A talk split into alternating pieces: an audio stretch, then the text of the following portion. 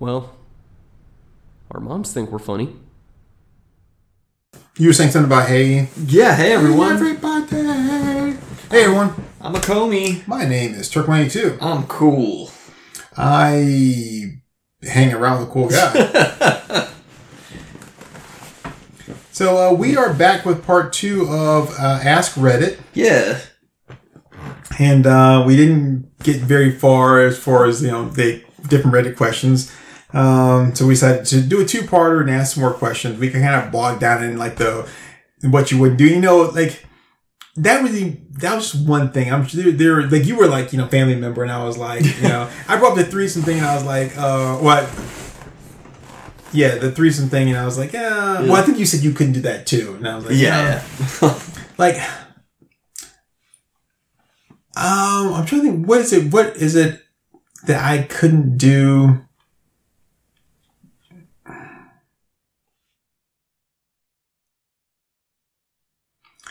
like in any kind of like like any kind of like hardcore male S and M, like even female S and M stuff, you know, like the like the really heavy candle wax, like the like Oh, the yeah. needle piercing, and you know like putting your balls in a vice, and she's like, nope, nope, nope, nope, nope, and clown porn, Club boy. clown porn, man. you don't you don't like honk girls?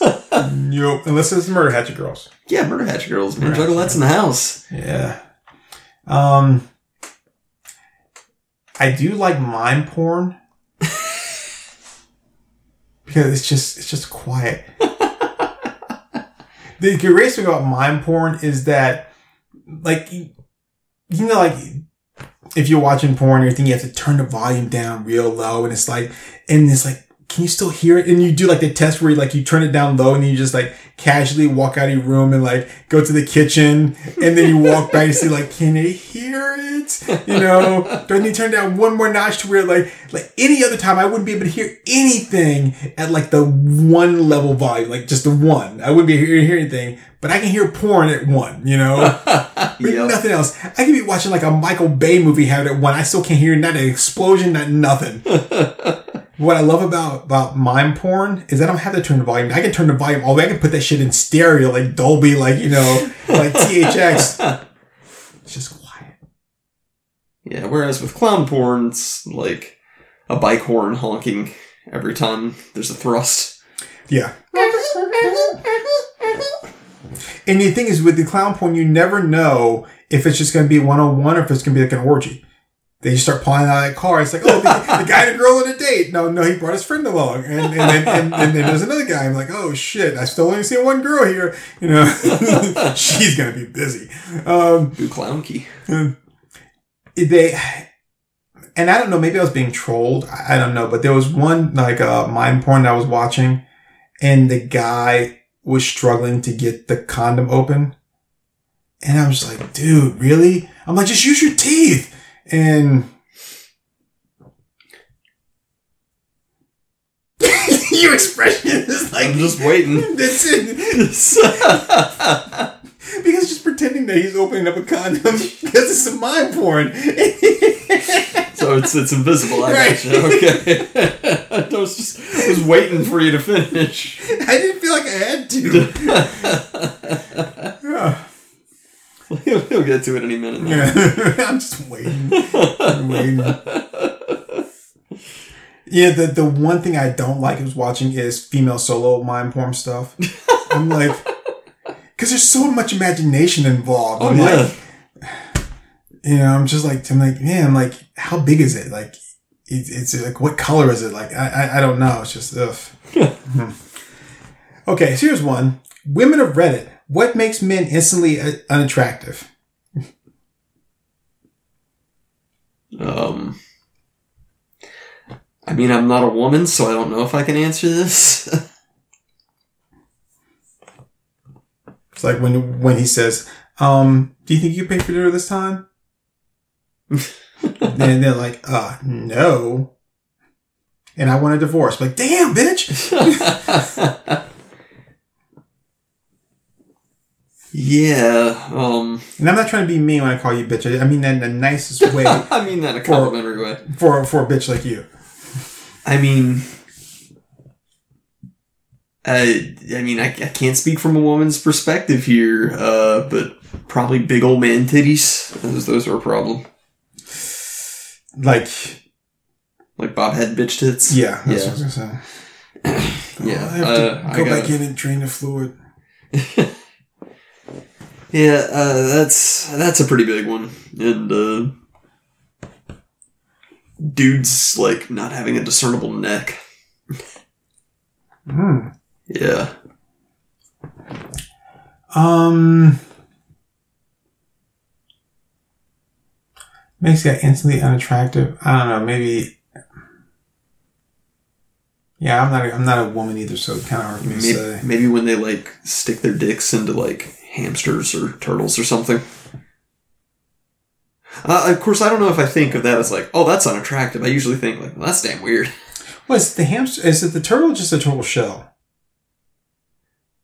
I don't know. I didn't think this through that far. Sorry, I'm, just, I'm asking questions, dude.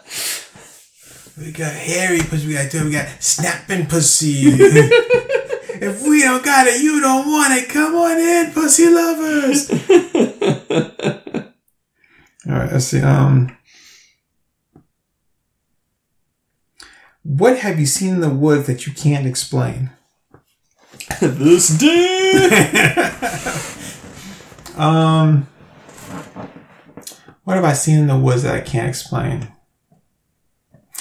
Um, I don't really go walking through the woods. Um, I, I saw something running through the woods once while my sister was driving. So it was before I had my license.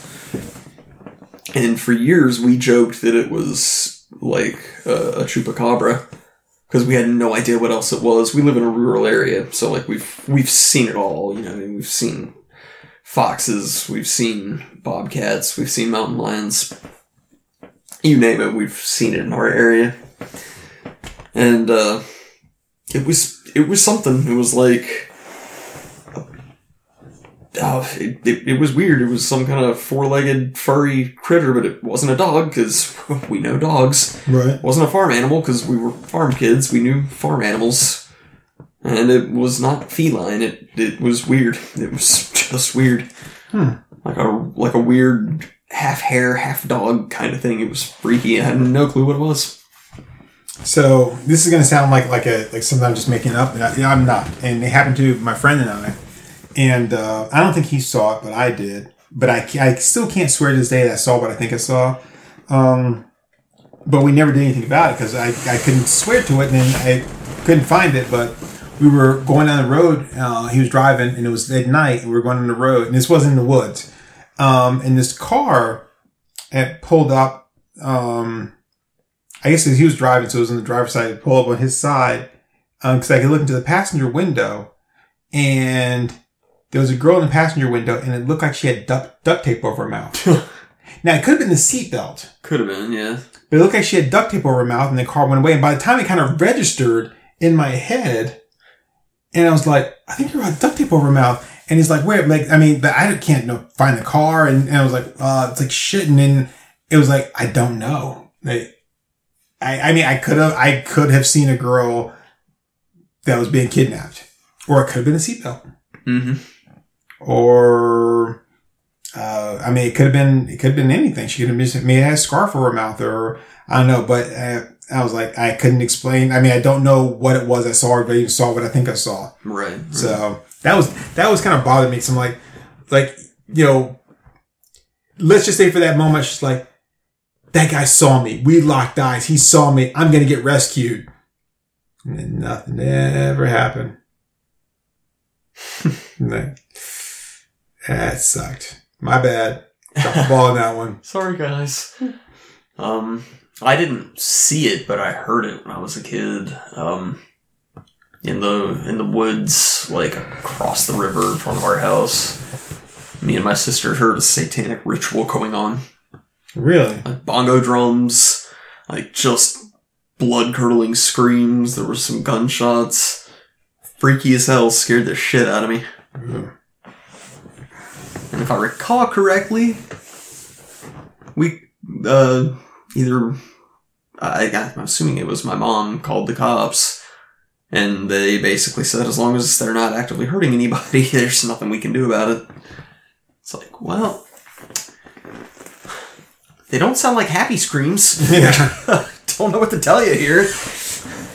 my grandparents lived in this uh, in this neighborhood. Um, it was just regular like neighborhood, but there was a um, there was a bus route on the corner. Bus went down, and it was like a, and that was like a pretty direct like shot. You to you take that street, and it would ta- take you like you know like through kind of the the, the suburb part of the city or the um ta- uh, and then to like where the the mall and stuff was. But then the next block over, two blocks over, was a was a major like um uh like street, like you know 2 Mhm. three lane street. So and they lived like in the like the the housing area um like they're right before that. Yep. So it's still like a like little sub. I guess you call it subdivision, but it was just like houses, you know. Um, and there was an alley behind their house, but so their house was face the street, and then um, behind the house was the uh, was the garage. It was maybe like a two car garage, and you would access the garage from the alley. So you go in the alley, and then and then the houses on both sides of them well, were both fenced. And so the on the if you're facing the house on the right side, you can walk around the house. You can walk around the house and stuff. You know, there's grass and stuff, and then there's the next one. His yard is fenced off, and then Yeah. it would you there was the uh the um the garage, and but that's far they just went to the garage. You'd have to go around the garage. They didn't um because the garage was right against the fence. So on the left side, though, you could walk from the sidewalk, and there's like a little kind of path or like like a paved path. Mhm. You could walk up, but you're talking like a space of like maybe four or five feet. I mean, Right, between right. between their house and the and the next door neighbor's house, right? Right. So not very much. So not very much space at all. And then that you could walk that, and it would take you right uh, right past the house. You know, right beside the neighbor's fence. You know, between the two of them, and then past the garage to the alley. Right. Right. So I remember one night I was at my grandparents' house and we was sleeping in the back bedroom, and the back bedroom was on the right side of the house, and there was a, a light um, on the back of the garage. So and it's shining into the backyard between the, the house and the garage. Yeah. And I remember there was this figure that walked along the right side of the house. And you could just see the silhouette past the window and past the other windows. And the thing is that that back bedroom, there's actually a door there that led outside. Mm-hmm. So it's one of those weird, like old people houses that like had like five different doors to the house. Like, why do you need so many goddamn doors to the house? Like, you don't. You don't need that many doors. Like, no one needs a door to the bedroom. Like, there was the front door. Then there was the back door. The back room had two back doors. Oh yeah, one of those. So it was like it was like the back door here that that was like what you call the utility room where the like the uh, wash and dryer was, but it was just big enough for like the washer and dryer and like you you know maybe a couple of things. But then right next to that were the stairs that led down to the basement. There was a door right there for the basement. Like the doors are next to each other. There's all like three feet and that. It was probably two feet between the two doorways. You didn't need two damn doors. Like who was in so much of a hurry? But like, I gotta get in the basement. Do you mind? Like, just use the other door. Like, no. So you had two doors there. You had the front door. And then on that one side, you had a door. Mm-hmm. There was another door on the opposite side that was in the living room. Like, like, oh my god, the house ever caught on fire and someone burned it beside the house. Like, it, I have no sympathy for them. There's no reason why you couldn't have gotten out outside the house. There were five fucking doors. There's no reason why you had to die. Oh my goodness. So, but, but the thing is, on, on that right side though, it just went to the backyard and you had to still go around the garage. So Yeah. who is walking that close to the house in the middle of the fucking night? Like, and I'm saying, and then of course with that door being right there too, I'm watching like, Mm-hmm. somebody come to that door? Like, no, but like, why are you walking this close to the damn house? Yeah. That's some shit that's gonna keep you up at night, man. Like, and it's, and probably someone just cut in between houses and realized that oh, this one doesn't lead directly to the to the alley or whatever. But even still, even more than that, the house, the house that was to the left of it, there's a there was an alleyway that that ran there. So if you just walk one more like like house over, not even a full block, one more house over, there was like the big wide alleyway that you could have taken to get to the like. Mm. Thanks for freaking me out as a kid, asshole. That's, that's, that's why, like, now I have, like, a phobia of, like, silhouettes. So you should see me in Michael's, man. They have, like, the picture frames. I, I just, like, stab the shit out of those. So that's why you screamed during that one part of Bohemian Rhapsody. yeah. I, I just, I was just like, I think it's just like, I see it, I'm like, la la la la la la la la la. Uh, Oh, man. okay. Um, what can someone do to make quick money? Hmm. Not podcast. it's not our podcast. Maybe if we said things like, you know, the coronavirus is a hoax and that, uh, you know, but then, then, know, we could go on Joe Rogan and stuff and, you know, make like, tons of money. Um, I mean, I'll I'll be controversial here. Uh, not really. I mean, probably the quickest, like as far as dirty money goes, is going to be OnlyFans. OnlyFans? Yeah, Yeah, OnlyFans is a good way to earn a lot of money. That's true. I mean, like even even if you're just like some kind of pudgy dad type, like there are people who will pay for that. And like if you're a hot chick, then it's like, why is it even a discussion? It's just your your pay pigs await you. Just go make your millions and leave us alone. That's what I want to talk about when we do the other discussion there. Yeah, It, it pay pigs, Huh? pay pigs. Uh, pay pigs? Yeah, that's that's what uh, they call the simps who Oh, uh, pay pay bitches to just exist. No, it's it's women that post online and talk down to their audience. Yeah, I hate that. That makes me that makes me want to like like just fucking gut punch them hard. Like like like like the fact we're like yeah I don't just pull my my my my my fist back like cock it back like a rock'em sock'em robot. Like I cock it back and I turn myself like a whole 180 degrees. So I can like swing. But, well, you know like like the how the old He-Man dolls had that like twist action. Yeah, like, yeah. like like that. Like like fucking He-Man swing gut punch when they're like when they're like, you know, I just need someone to show me some appreciation today. Like, fucking really, dude? Or When like, we do have that conversation, I've got a, a little quote to read from a famous video that will immediately make you throw that punch. So, and that and that thing is like, you know, um, like, do you think it's like, what do you guys think? Do you think I'm pretty enough to be, you know, to like whatever, or like, what? do you- oh, even the, the worst one is like, especially on, on Reddit, is the um, you know, um, like, give me an upvote if you would fuck me. yeah, No. yeah, I hate that.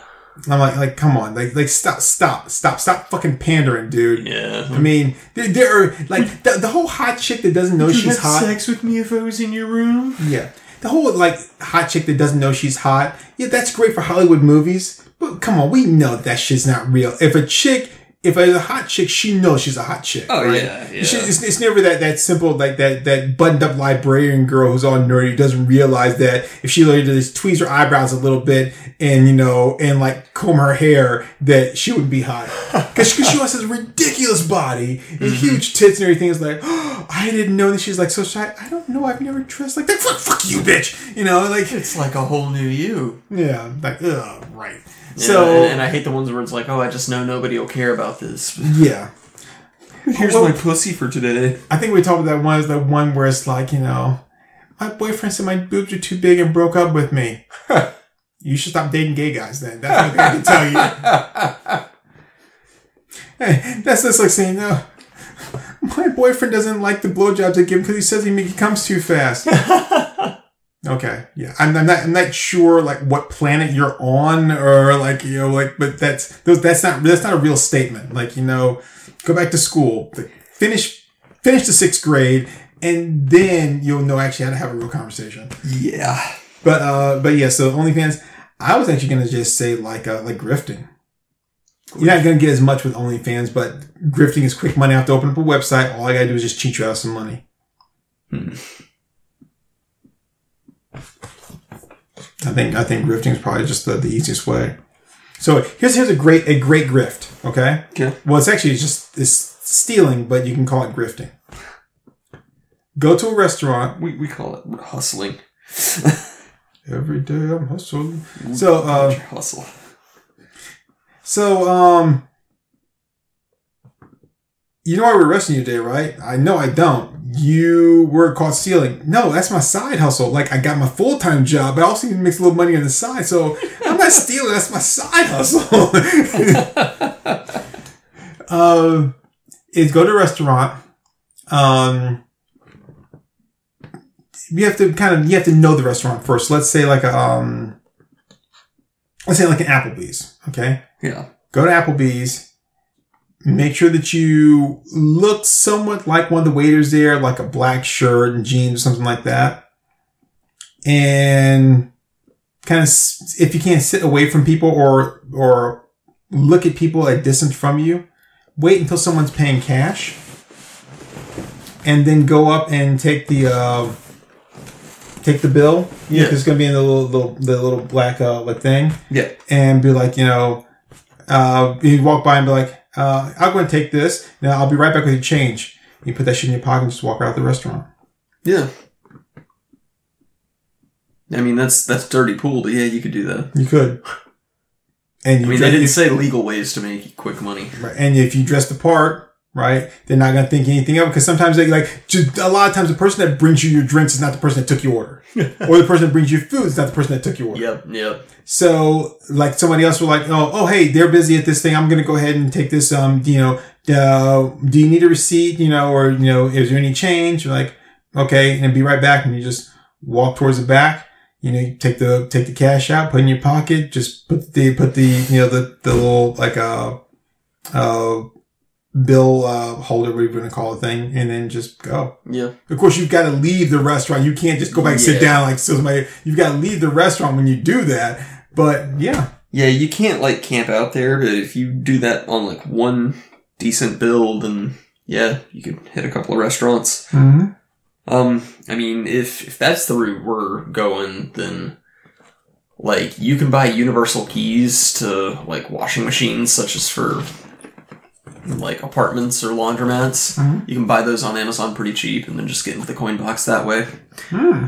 Um, you can also, if you're carrying a ladder or a clipboard, you can get places that are like employees only or contractors only very easily. Oh yeah. So, like that's not to say that people just leave money laying around those places, but yeah, if you're if you're looking for like criminal access to certain areas, then you're a lot more likely to find money there than you would out on the main floor.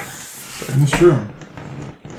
Know, I hate to tell people this kind of stuff here, but the key to any kind of successful con or grift or anything is just to be confident in what you say and just make it and just act like it's no big deal. Yeah, like look like you're supposed to be there, and you can be anywhere. Yeah. You can go anywhere. And don't do something like like you know put on headphones and pretend like you like you don't hear anything or whatever because that, that that's a definitely draw attention to yourself because it shows you're actually trying to block out pretend like like people don't you're trying too hard to look inconspicuous. Yep. like you're not paying attention to anybody you know? Um it's and you just you if as long as you pretend or that you know or you know, act like you're supposed to be there and it's not out of the ordinary people aren't going to think twice. I used to tell people um you know back when i was doing training i said you know you always have to speak with confidence Mm-hmm. you always have to speak with confidence you can tell somebody a absolute lie as long as you speak with confidence but you can tell somebody the truth and stutter and stammer and they're not going to believe you Mm-hmm. you know, so it's like that's what you have to do. Hey, I shouldn't be telling people how to do things, do horrible things, but anyway. What one thing can make a wedding instantly better? Um, fighting. I would say one of them saying I don't. yeah, when it comes time to say I do, then they go, or do I? No, um, I'm, I mean, you know, neither of us are big on reality TV, but uh, watching watching those YouTubers, Ken and Buff, react to uh, the Gypsy Wedding reality show, I can safely say that fistfights instantly make weddings way more entertaining. So you know, if it's a um, if you really want a fist fight to break out, all you gotta do is just throw like a folding chair, oh yeah, instant fist fight. yeah. I, I- oh, I, I could start fistfights anywhere I went pretty easily. I'm just too nice. That's my problem. Yeah. Um, one thing you don't want to do is, you know, is get up there and say a little something to the bride and groom. Well, I guess you could and be like, uh, you're, you're both such great people. You're lovely people. I'm so glad to have met both of you. And, you know, I never would have thought somebody like you would have the capacity to love someone so much and so hard that you can just forgive everything they've done before. Like, I never would have thought you'd be okay with having sex with the same woman that I had sex with, you know, but, but you, but you've gotten over it and you love her more than anything else. And I think that's fantastic. so kudos to the two of you. Now that'll a fight. That that could start a fight. Yeah. Because I mean, because the first thing she's going to say is, I don't know him. oh. Yeah, I mean, really, pretty much any time somebody stands up during the speak now or forever hold your peace thing, mm-hmm. it's instantly going to be a more a more memorable wedding. Whatever's said at that point, obviously, the stupider the better, the more petty the better. I wonder if you get up right in the middle of the thing and be like, boring, and just walk out the church. That's that's my new goal. Is when it comes time for the speak now thing, you just stand up and go gay. flip flip off with both fingers and back out of the wedding. See, people would remember that shit. what? Uh, other than that, those those cool little uh, cocktail sausages in the barbecue sauce, Uh, really popular at churches and stuff. Yeah, those those are always an instant hit. you know, what'd be cool. You know those little snap pop things that you get like for um, f- uh, for like uh Fourth of July and stuff with fireworks. The ones you throw on the ground they pop. Oh yeah, little cherry bomb dudes. if you like if you just like uh like sprinkle those all over the floor. So when the bride's coming out just snap snap snap snap snap snap snap. That would be fantastic. That'd be pretty cool. Yeah, Um, we're just giving to the flower girl. oh yeah that would be cool. Um yeah but you have to have oh you know what? Short. A short wedding. As long as it's so that's one thing i love about stax's wedding. Like where we had like the way it was set up was you went in and like where you were gonna have the um the uh what do you call the thing after the wedding? The uh, Uh, reception. yeah the reception. Like that's where the wedding was. We went to the place where the reception was. Um people all came in there. They they talked they blah blah blah. And it was like oh hey it's time for the wedding. He left. And she left and they came right back in. Nice. had the wedding, like all of like, you know, like 10 minutes. And I'm like, all right, good food, good eat. Let's get God, let's eat. Let's eat. Let's, let's eat. Like, and then it was like, and then that was it. And then, and then, and we just sat right back down the same place we were already and had them like, That's I'm like, oh spectacular. yeah, I was like, that's, this is amazing. Yeah. Like, I don't mind being here now. I would like to see a priest just yada yada a wedding ceremony. Oh, I mean, that would be good. That'd be tight. and do you yada yada yada yada. I was like, and uh, and what I wanted to do was like, is he's going through like thing. Um, uh, do you um, we're gathered here today to, and he stops and like licks his finger and like just, like goes through a couple pages in there. uh, yep, yep, yep. ooh, here's a good one. Do you ever regret not telling someone you like them and why? Hmm. I'm sure if I, I'm sure if I thought it through, there's probably a couple of people where I feel like I should have said something. But really, like pretty much every time I have gone forward with pursuing things with somebody or telling someone how I feel, it always makes shit really awkward. So Uh, for, for some reason, part of me wants to do the whole like uh, Ben Affleck chasing Amy thing. Oh yeah, no. If you could have a scene like that, that would be amazing. Yeah, that, that would be great. Like, you know, and I can tell by the look on your face as the, you know, it will shut down, but it's like just for that one moment. And then, and then the way he, the way he ends that Yep. is, you know, no matter what, it's like, and I'm a better person for having met you. And, you know, it's like, I'll never need a picture of birds by the diner to remind me of that. Yep. That's so great. Yeah, that that scene is beautiful. It still gets me choked up to this day. Uh, and like you can tell, it's you know for Kevin Smith, uh, it's masterfully filmed too, with the rain falling on the window, Mm-hmm. casting the you know the uh, the shadow in their faces and stuff. Like it's it's really well filmed. Yeah, and very powerful. and it's like it's because of the rain. It's like he's crying, Mm-hmm. and yeah, so good. Yep, yep, that that is great. So yeah, no, if I could have a scene like that, sure, but I also don't have somebody where I've developed the kind of friendship that Holden had with Alyssa. Yeah, To let, or at least not not that level of friendship with somebody that I would want to pursue a romantic relationship with. So yeah, no, um. Yeah, like, like I said, there's there's probably like one or two points where it's like, oh yeah, that waitress is cute. I should have asked her out. Sure, but as far as as far as like really just spilling my guts out, no. ev- Every person that I decided not to do that with proved that I made the right decision. So yeah, I can feel that. So here's one I'm not really expecting an answer to, but I just think it's kind of funny. Men have read Reddit. What is it like fucking someone with a lot of ass versus smaller ass? how deep you can get in. Yeah. if there's a lot of ass there, you like you may be lucky to get the t- like either either Ice-T is incredibly well hung, which he probably is, probably. you know, but or like he's only getting the tip in. That's a lot of ass. You gotta like. I mean, you'd have to like if you were gonna fuck Coco T, you'd have to like put like bungee cords on her and like, and just pull her and like to get you know uh, and just just know that like if if, they, if one of them pops or if it's slip, your ass is gonna go shooting it against the back wall. Right? so Yeah, yeah.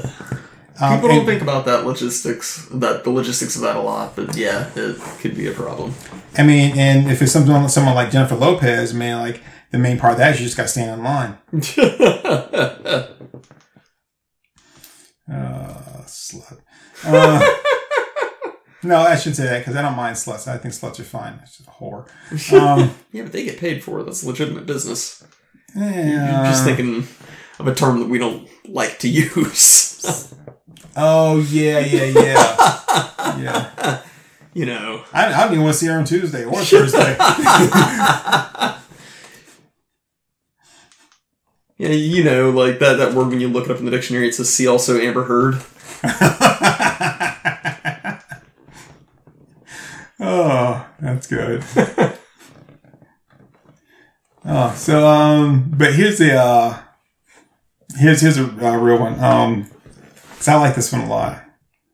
What smell always makes you nostalgic for your childhood? Oh, damn, that is a good one. That is a good one. I think there's a couple of smells. Sometimes there's a smell I don't know what it is, um, but it's amazing how a smell can immediately just like shake you. You know? Mm-hmm. I'll tell you one smell that always gets me is the smell of ozone. Hmm.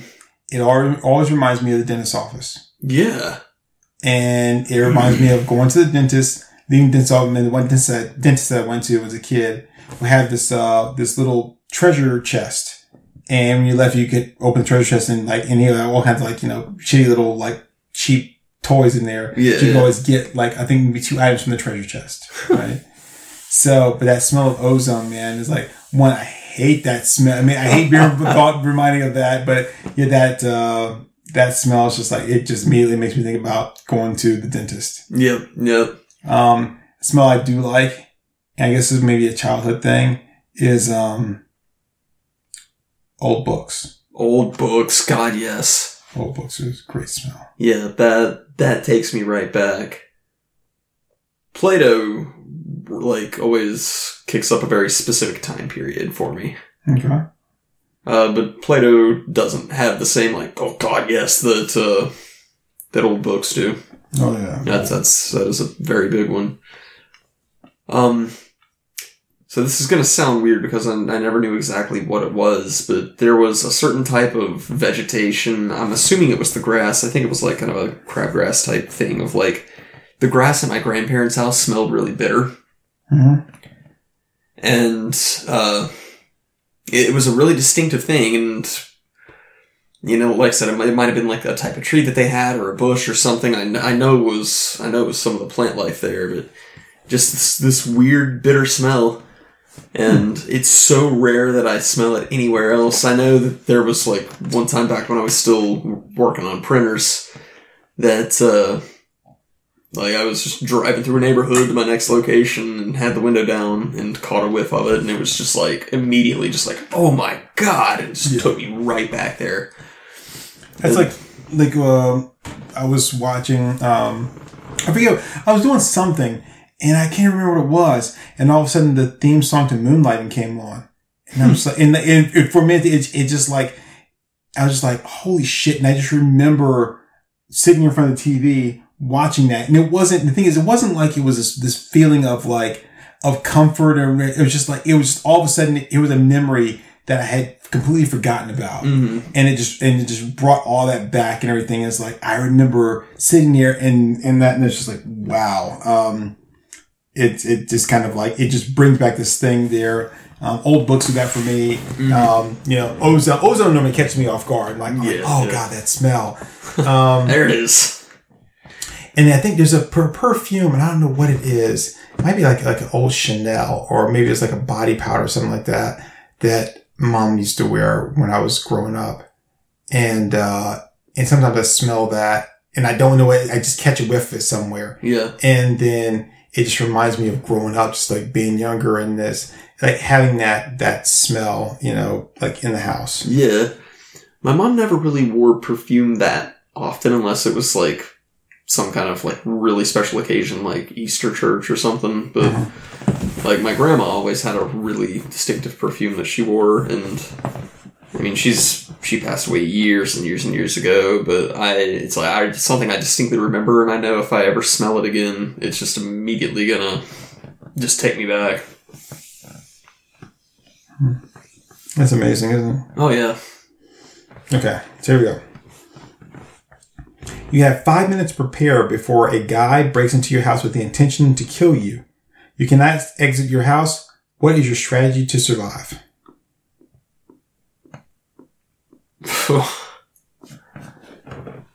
I want to hear your answer first. Um, well, it's my house, right? so I already. Well, I don't want to tell you like how because then you'd be like, when you decide you're going to kill me, you know. Um, but there's a particular room in my house um, that has a uh, a a um, door that has a mirror on it, Yeah. and what I would do is I would open that door so that it's angled a particular way, and uh, so it faces the door to the room. Then stand pretty much like beside the door to the room Yeah. so that when the person comes in, they come in, they open the door, they look right at the mirror and see what they think is me, not realizing I'm actually standing right beside him. Mm-hmm. And That's pretty good. yeah. Um.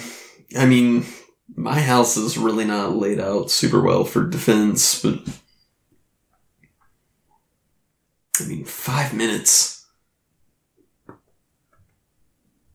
Five minutes. There are like two or three closet areas that are a little more off the beaten trail, like not not the most obvious place. And the one nice thing about where I'm currently at in a situation like that is that the walls are really thin. So wherever they are in the house, I'd be able to hear them.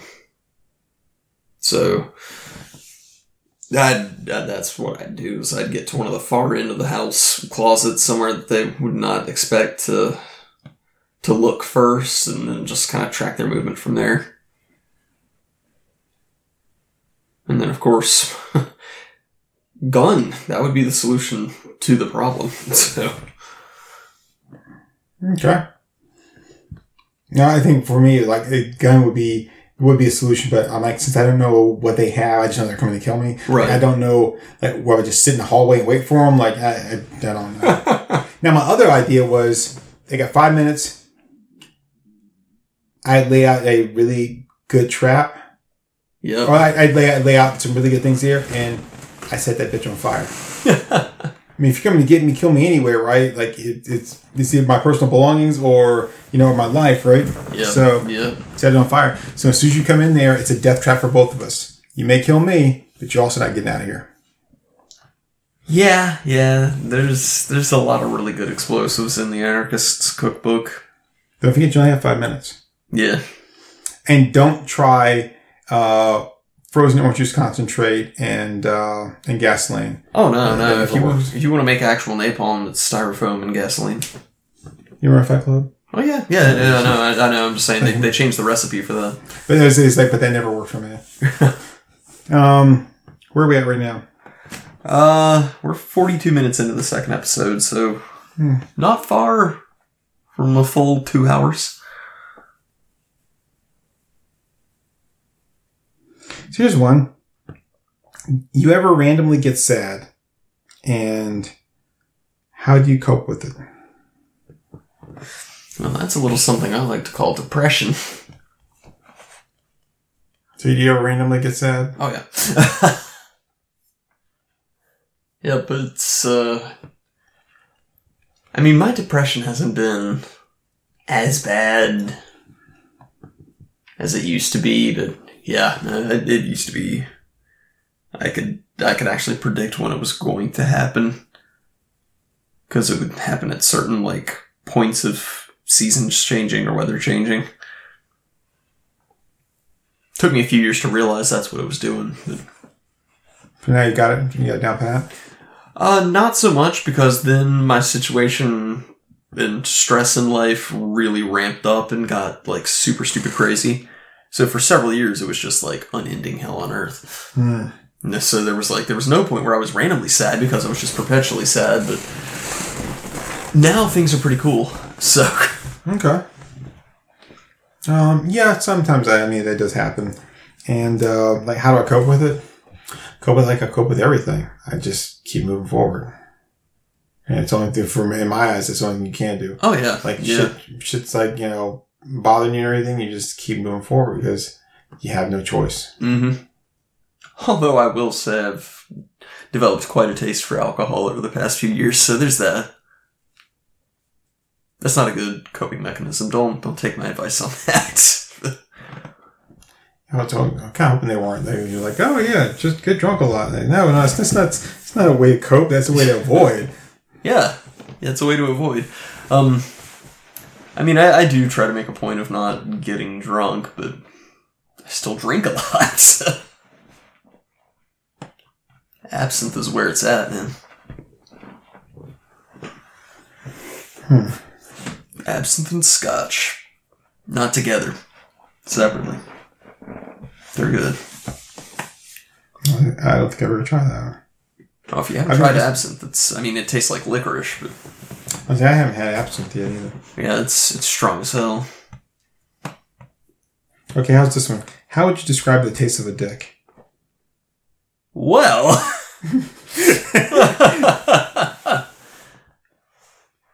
Lick your arm. There you go. That's what a dick tastes like. Is it? I mean, it's your, it's just a body part. I mean, yeah, but your arm is also not like surrounded by ball sweat and all that. Well, I mean, neither. Oh, no, I was gonna say neither did you. But, uh, it's. I can imagine it would be like it's like the dick itself doesn't taste any worse or better than anything else. I mean, it's just it's just skin. I mean, Yeah. So if, if like if you've been out sweating and stuff and you're running around and then you said you want to go to like a get something to eat later that night, you're gonna your skin is gonna have that that same kind of like taste and, and feel to it. Yep. Yeah. Hmm, That's not really a real question. I just thought that was kind of funny. Um, Let's see.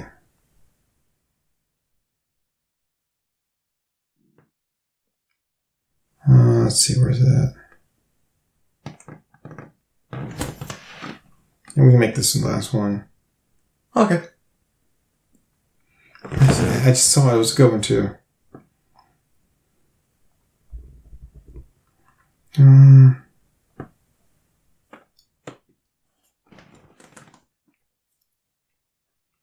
damn, it, where's that?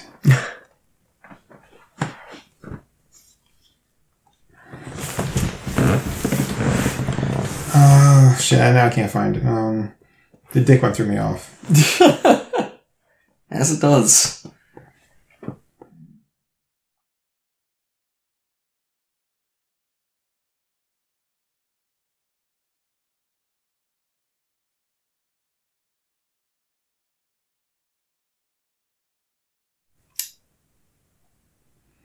Hmm. Oh, no, I'll tell you what. A, a new a new topic then, since we All right. um, um, you never you never told me what you thought about uh, when I told you I had an answer for the uh, for the Alice in Wonderland thing. You never you never answer, asked me any questions. Okay. Jog my memory. So, in uh, was it in Alice in Wonderland, or was it like like through the Looking Glass? Is the question when is a raven like a writing desk? Oh yeah, yeah. No, I totally forgot to respond to that. Yeah, well, I, I actually came up with an answer. I don't know that it's the answer, but I actually have a answer, and it's a very good answer. Absolutely. So I was like, and I was laying in bed and I couldn't sleep, and so I don't know about you, but when I go to bed, I um sometimes sometimes I, I have to be like like after we record today, I'm gonna go to bed and I'm gonna be out, just bam, right? Yeah. So, but then sometimes I go to bed and um, and I can't um, like I can't just immediately fall asleep. I've got to kind of get my mind to to kind of relax or something. Yep. So I'll just pick a pick some kind of like thought. Yeah, I let my mind kind of work on that. Nothing, nothing work related, whatever. Just let my, my mind work on that. So, um, so as I was laying in bed trying to determine something, I was like, oh, hey, what would be a good thing? I was like, oh, what about the uh, when is a raven like a writing desk? Mm-hmm. And I was like, okay, when is it raven? When is a raven like a writing desk? I'm like, um, when, uh, well, I don't know. So I started thinking of like different things. Like, when is a raven like a writing desk? I was like, I really don't know. So I'm like, what does a writing desk do? Right. Well, I'm like, like, okay, you write it. It's like, you know, it's just the desk that you write at. I'm like, when is a raven like that? Like, when you take his fingers, his feathers and use it as a uh, quill? Mm-hmm. I don't, I, I don't really know. Like, I don't. And then I was thinking, as I was thinking through all that, um, say, when's a raven like a writing desk? And I started thinking about the, um, the Edgar Allan Poe story, The Raven. Yeah. And so I was thinking about that. I was like, huh, maybe that's it. Like, maybe that's the, the key. Because yeah, the, um, the, the question though is like, is that thing like your Raven writing desk, whatever. But like, how do you like, when, when is anything like, like, what, what do you do with a writing desk? Like, how do the two of them match up in any way? Right. Mhm. Um, it could be a quill, but that's not really answering the question that the raven's not like the a writing desk because the writing desk would just hold the quill. The raven is the quill. So I just was thinking, I was like, what is it? What is it? What is it? What is it? And that was, and the raven part, I was like, okay, what about a raven? What about it? And then I was like, oh, maybe it has something to do with something else. Like, and so for some reason, um, I couldn't think of, um, of Lewis Carroll's name. And so, but, uh, for some reason, Edgar Allan Poe kept popping in my head. Mm-hmm. So then I was like, okay, well, let me think about it like that. Um, so, uh, so now you're familiar with the. Uh, sorry, I had to let my chair down. So, right. so you're familiar with the uh, with the Edgar Allan Poe story, the Raven, the Raven, right? Oh, yeah. yeah. Okay. So tell me about the Raven. Um, it's been a while. Um, the dude is Okay, I'm, I'm, the I'm dude is awakened at night. He like the raven is in his house. It keeps saying nevermore Adam." Nevermore Adam. Nevermore at him. Oh, so Yeah. Up and at them. at him, up and at them, up and at him, up and at him, up and at him.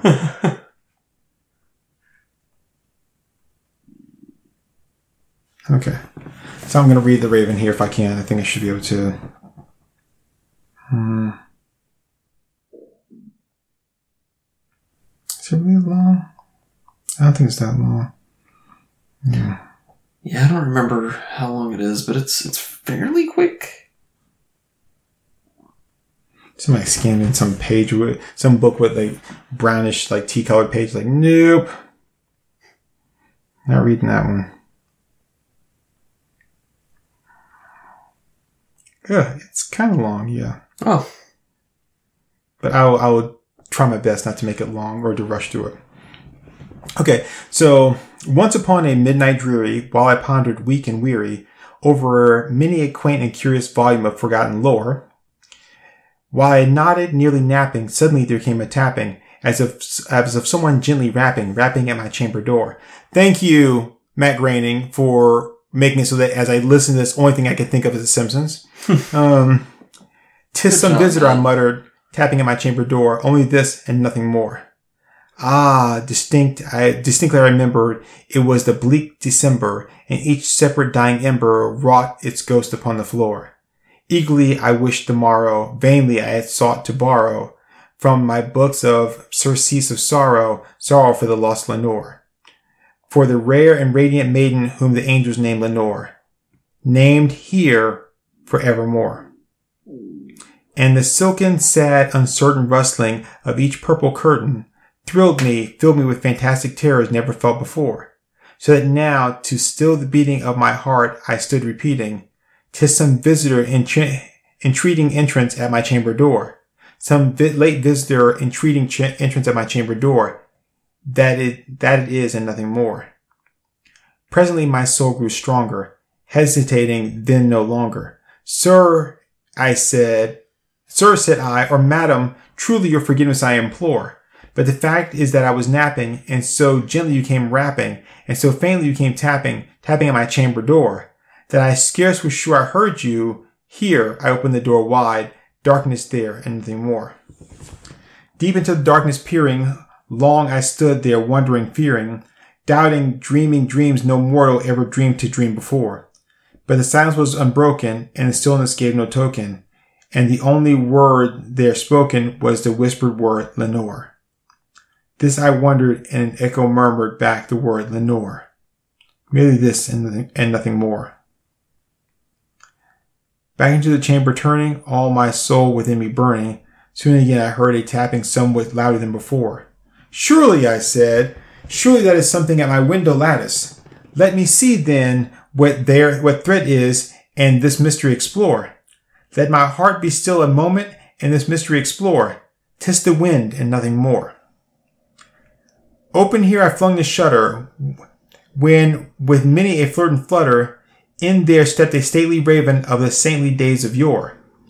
Not the least obeisance uh, made he, not a minute stopped or stayed he, but with mind of lore or lady perched above my chamber door, perched upon the bust of Pallas just above my chamber door, perched and sat, and nothing more.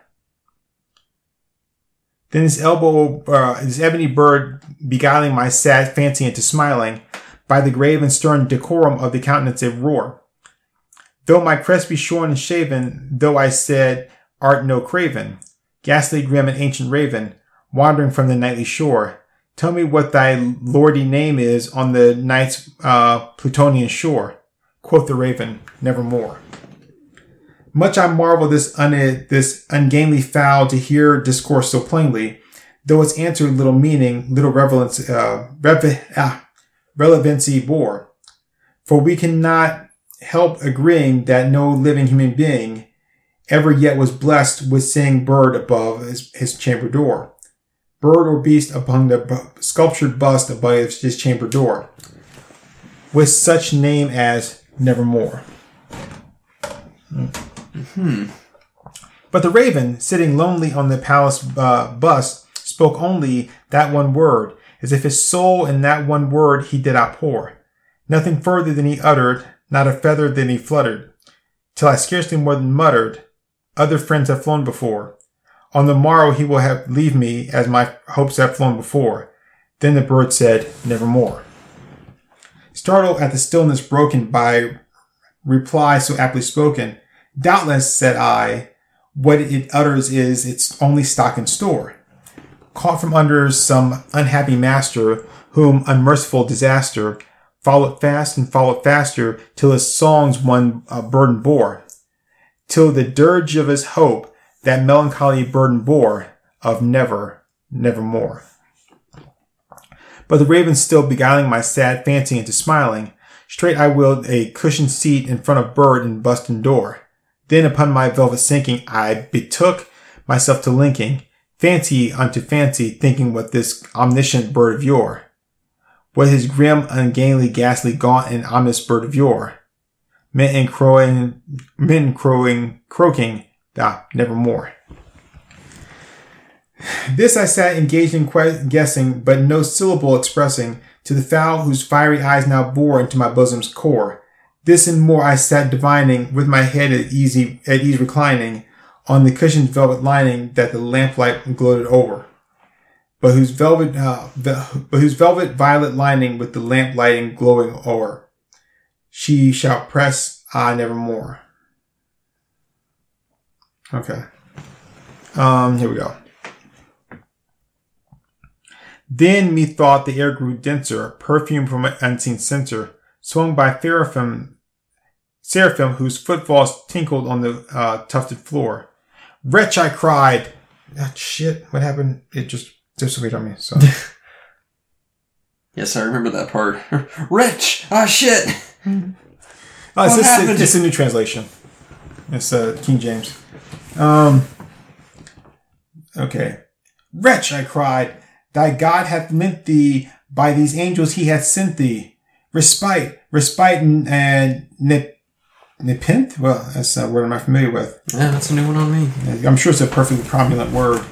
Um, respite and nepenthe from uh, thy memory of Lenore. Quaff, oh, quaff this kind nepenthe, nepenthe, and forget this lost Lenore. Quoth the raven, nevermore. Prophet, I said, thing of evil, prophet still, if bird or devil. Whether tempter sent or whether tempest tossed thee thee here ashore, desolate yet all undaunted on his desert land enchanted. On this home by horror haunted, tell me truly I implore, is there, is there balm in Gilead? Tell me, tell me I implore, quoth the raven, raven nevermore. So let's see, it gets a little bit more here. Um, so uh, it says, uh, it's again with a prophet and thing of evil.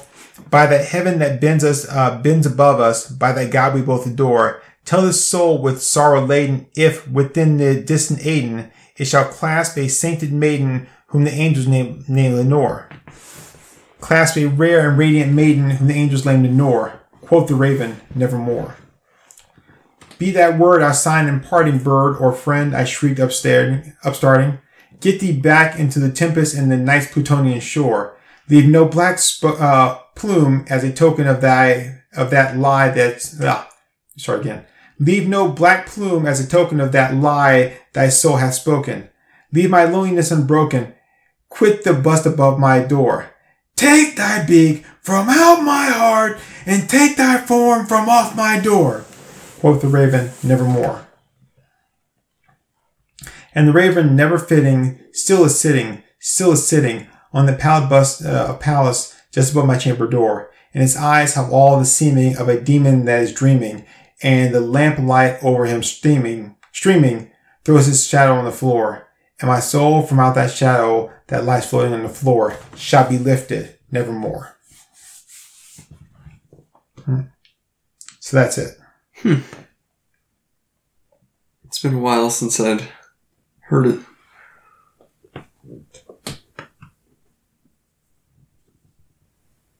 All right, so that's the Raven. So I'm just gonna go to Wikipedia real quick here. Um, so it says um, The poem was often noticed for its uh, musicality, stylized language, and supernatural atmosphere. It tells of a talking raven's mysterious visit to a distraught lover, tracing the man's slow descent into madness. The lover, often identified as a student, is lamenting the loss of his love. Lenore, sitting on a busted Pallas, the raven seems to further distress the protagonist with his constant repetition of the word nevermore, um, and all that. So, I'm gonna get to the uh, synopsis here. Hmm. I, I just read this whole thing. Um,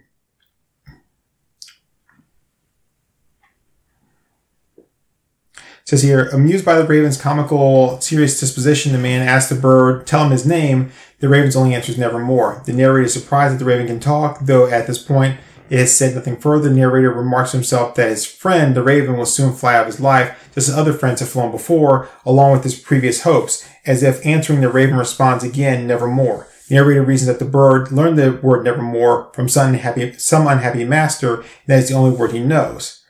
Even so, the narrator pulls his chair directly in front of the raven, determined to learn more about it. He thinks for a moment in silence, and then his mind wanders back to his lost Lenore. He thinks that the air, he thinks the air grows denser and feels the presence of angels, and wonders if God is sending him a sign that he is to forget Lenore. The bird again replies in a negative, suggesting he can never be free of his memories. The narrator becomes angry, calling the raven a thing of evil and a prophet. Finally, he asks the raven whether he will be reunited with Lenore in heaven.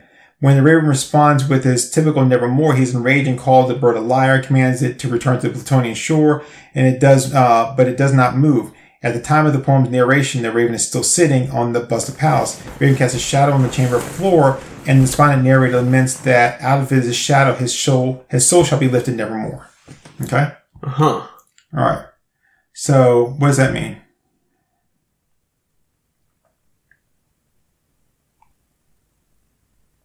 What do you What do you mean? What does it mean? I mean, like you, like you, you pretty much just summarized it. Okay. So I'm saying, what does it mean to you, though? To me, um, based off of that, that there's certain things that you're just not going to escape from. Okay.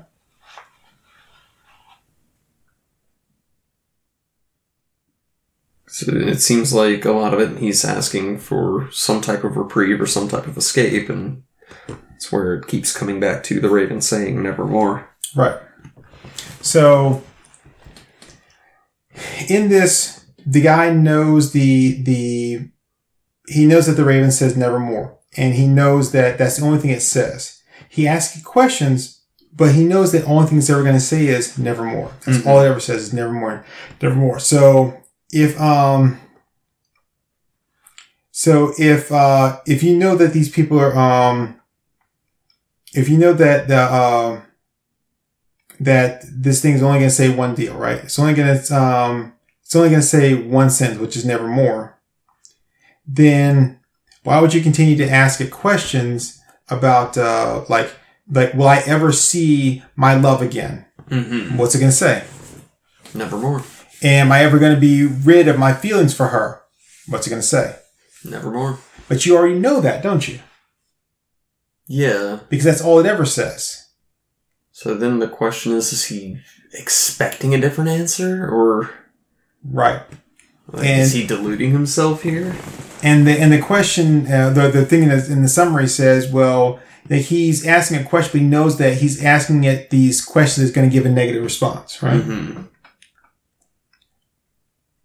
So he knows what the answer is, but he continues to ask the question to get that answer because he's like, you know, will I ever be free of this? Oh, woe is me. He's, he, you know, he's depressed. He's down on his, on his luck, or I guess he's just down himself emotionally because he's like, are you going to leave me just like everybody does? Eventually you'll leave me too. Mm-hmm. Just like everybody does, just like Lenore left me, right? You know, like everybody left and you're going to leave me too. Right. Right. And he's like, you know, will I ever be free of you? And the Raven says, nevermore. It doesn't say, he doesn't say like, um, are you ever gonna, are you gonna leave me too? Yeah. Right? Or like, uh, like, what, um, uh, like, uh, or like, will you be leaving soon or something like that? Or like, you know, he asked, he asked in a way so that the question is nevermore, you know? So knowing that basically his question is going to be, um, is going to be answered nevermore. You can pretty much ask any question you want Mm. to get any answer you want And you, yeah, you can ask it any way that you want. to get the answer you want. Uh huh. So the Raven came out in, uh, nine- 1845. Alice in Wonderland came out in 1865. Mm-hmm. Alice in Wonderland came out after the Raven. Mm-hmm. So, when is a Raven like a writing desk? When you can use it to create the answer you want. Yeah. If you're sitting at a writing desk, you can write down any answer you want or whatever you want. And if you use the Raven story, which came out 20 years before Alice in Wonderland, as your basis for this, when are they alike? It's alike when you can basically formulate the question to get the answer that you want. right, right. So that's the answer. It may not be Nice. the answer, but it's an answer. Yeah, it's a valid answer. I like it. Thank you. That's what happens when it's three o'clock in the morning and you can't sleep and you're just laying there in bed and you're like, hey, what can I think about to try to like give my mind something to work off of? Yeah, yeah. So there you go. That's that's when a Raven is like writing desk. That's cool. Now I don't think that that Lewis Carroll ever had um, an answer in mind. I think he was just writing some shit down. But yeah, Yeah, you never know. He he was an interesting dude. well, I mean, so Lewis Carroll was big in LSD and little girls. Yep. I don't know An if entire photo album. uh, I don't know if Edgar Allan Poe was interested in little girls, but I do know he was a big fan of the opium. Oh yeah. And absinthe. So Chasing the green fairy. you know what they say: absinthe make the heart grow fonder. so, so I think it's safe to say that you have these two guys who you know have their own like uh uh that they they're both bound by drugs, even though they're different types of drugs. But Mhm. let's be honest here: if you um if you're like uh smoking opium and you're drinking absinthe, there's probably a good chance that you've used LSD Oh yeah. at least once. And if you're, if you're using LSD, you don't go from like from like 18th or 19th century, you know, like weed to LSD. You know, like Right, you, right. you you you kind of work your way up there. So so the guys probably shared similar vices and and probably would saw each other or or he was seeing him as being a uh, a common um like brother in writing. Yeah. Kindred spirit. Yeah. So anyway, so there you go. Yeah. That is how a raven is like your writing desk. I answered the age long question. I feel good about myself. I dig it. So, on that note, we are at the two hour and nine minute mark. Oof. But hey, not bad. Not bad. We got two good episodes out of this. Yeah, I feel good with that. Yeah. All right. Well, I have been a Comey. And I have been tired as hell 'cause it is almost four o'clock in the morning. Yep, yep, yep. And when is a Turk 182 like a freaking piece of marble? when they're a cold slab. Yep, yep. Well, on that note, yeah, I think we're gonna go to bed. Can I ask you a question? Yeah. Why are electric bicycles a thing? What lazy motherfucker like is like, you know what? I'm too scared to ride a motorcycle. I think I'm too cool to ride a moped. And I'm too lazy to actually ride a real bike. So I'm gonna pay a couple thousand dollars for an electric bike. Yeah. That goes against the whole biking thing. I mean, Yeah, I think I think that's it exactly. It's like it's a weird mix of of yuppie and cheapskate because they don't want to buy a real car cheapskate, and lazy. trading. Yeah, I would agree with that. Yeah, all those things. I'm like, but it's, I mean, dude, uh, an electric bike, really? An electric bike? Just, Ugh. All right, I'm, All done. right. I'm out of here. Well, bye everybody. Zang, yo.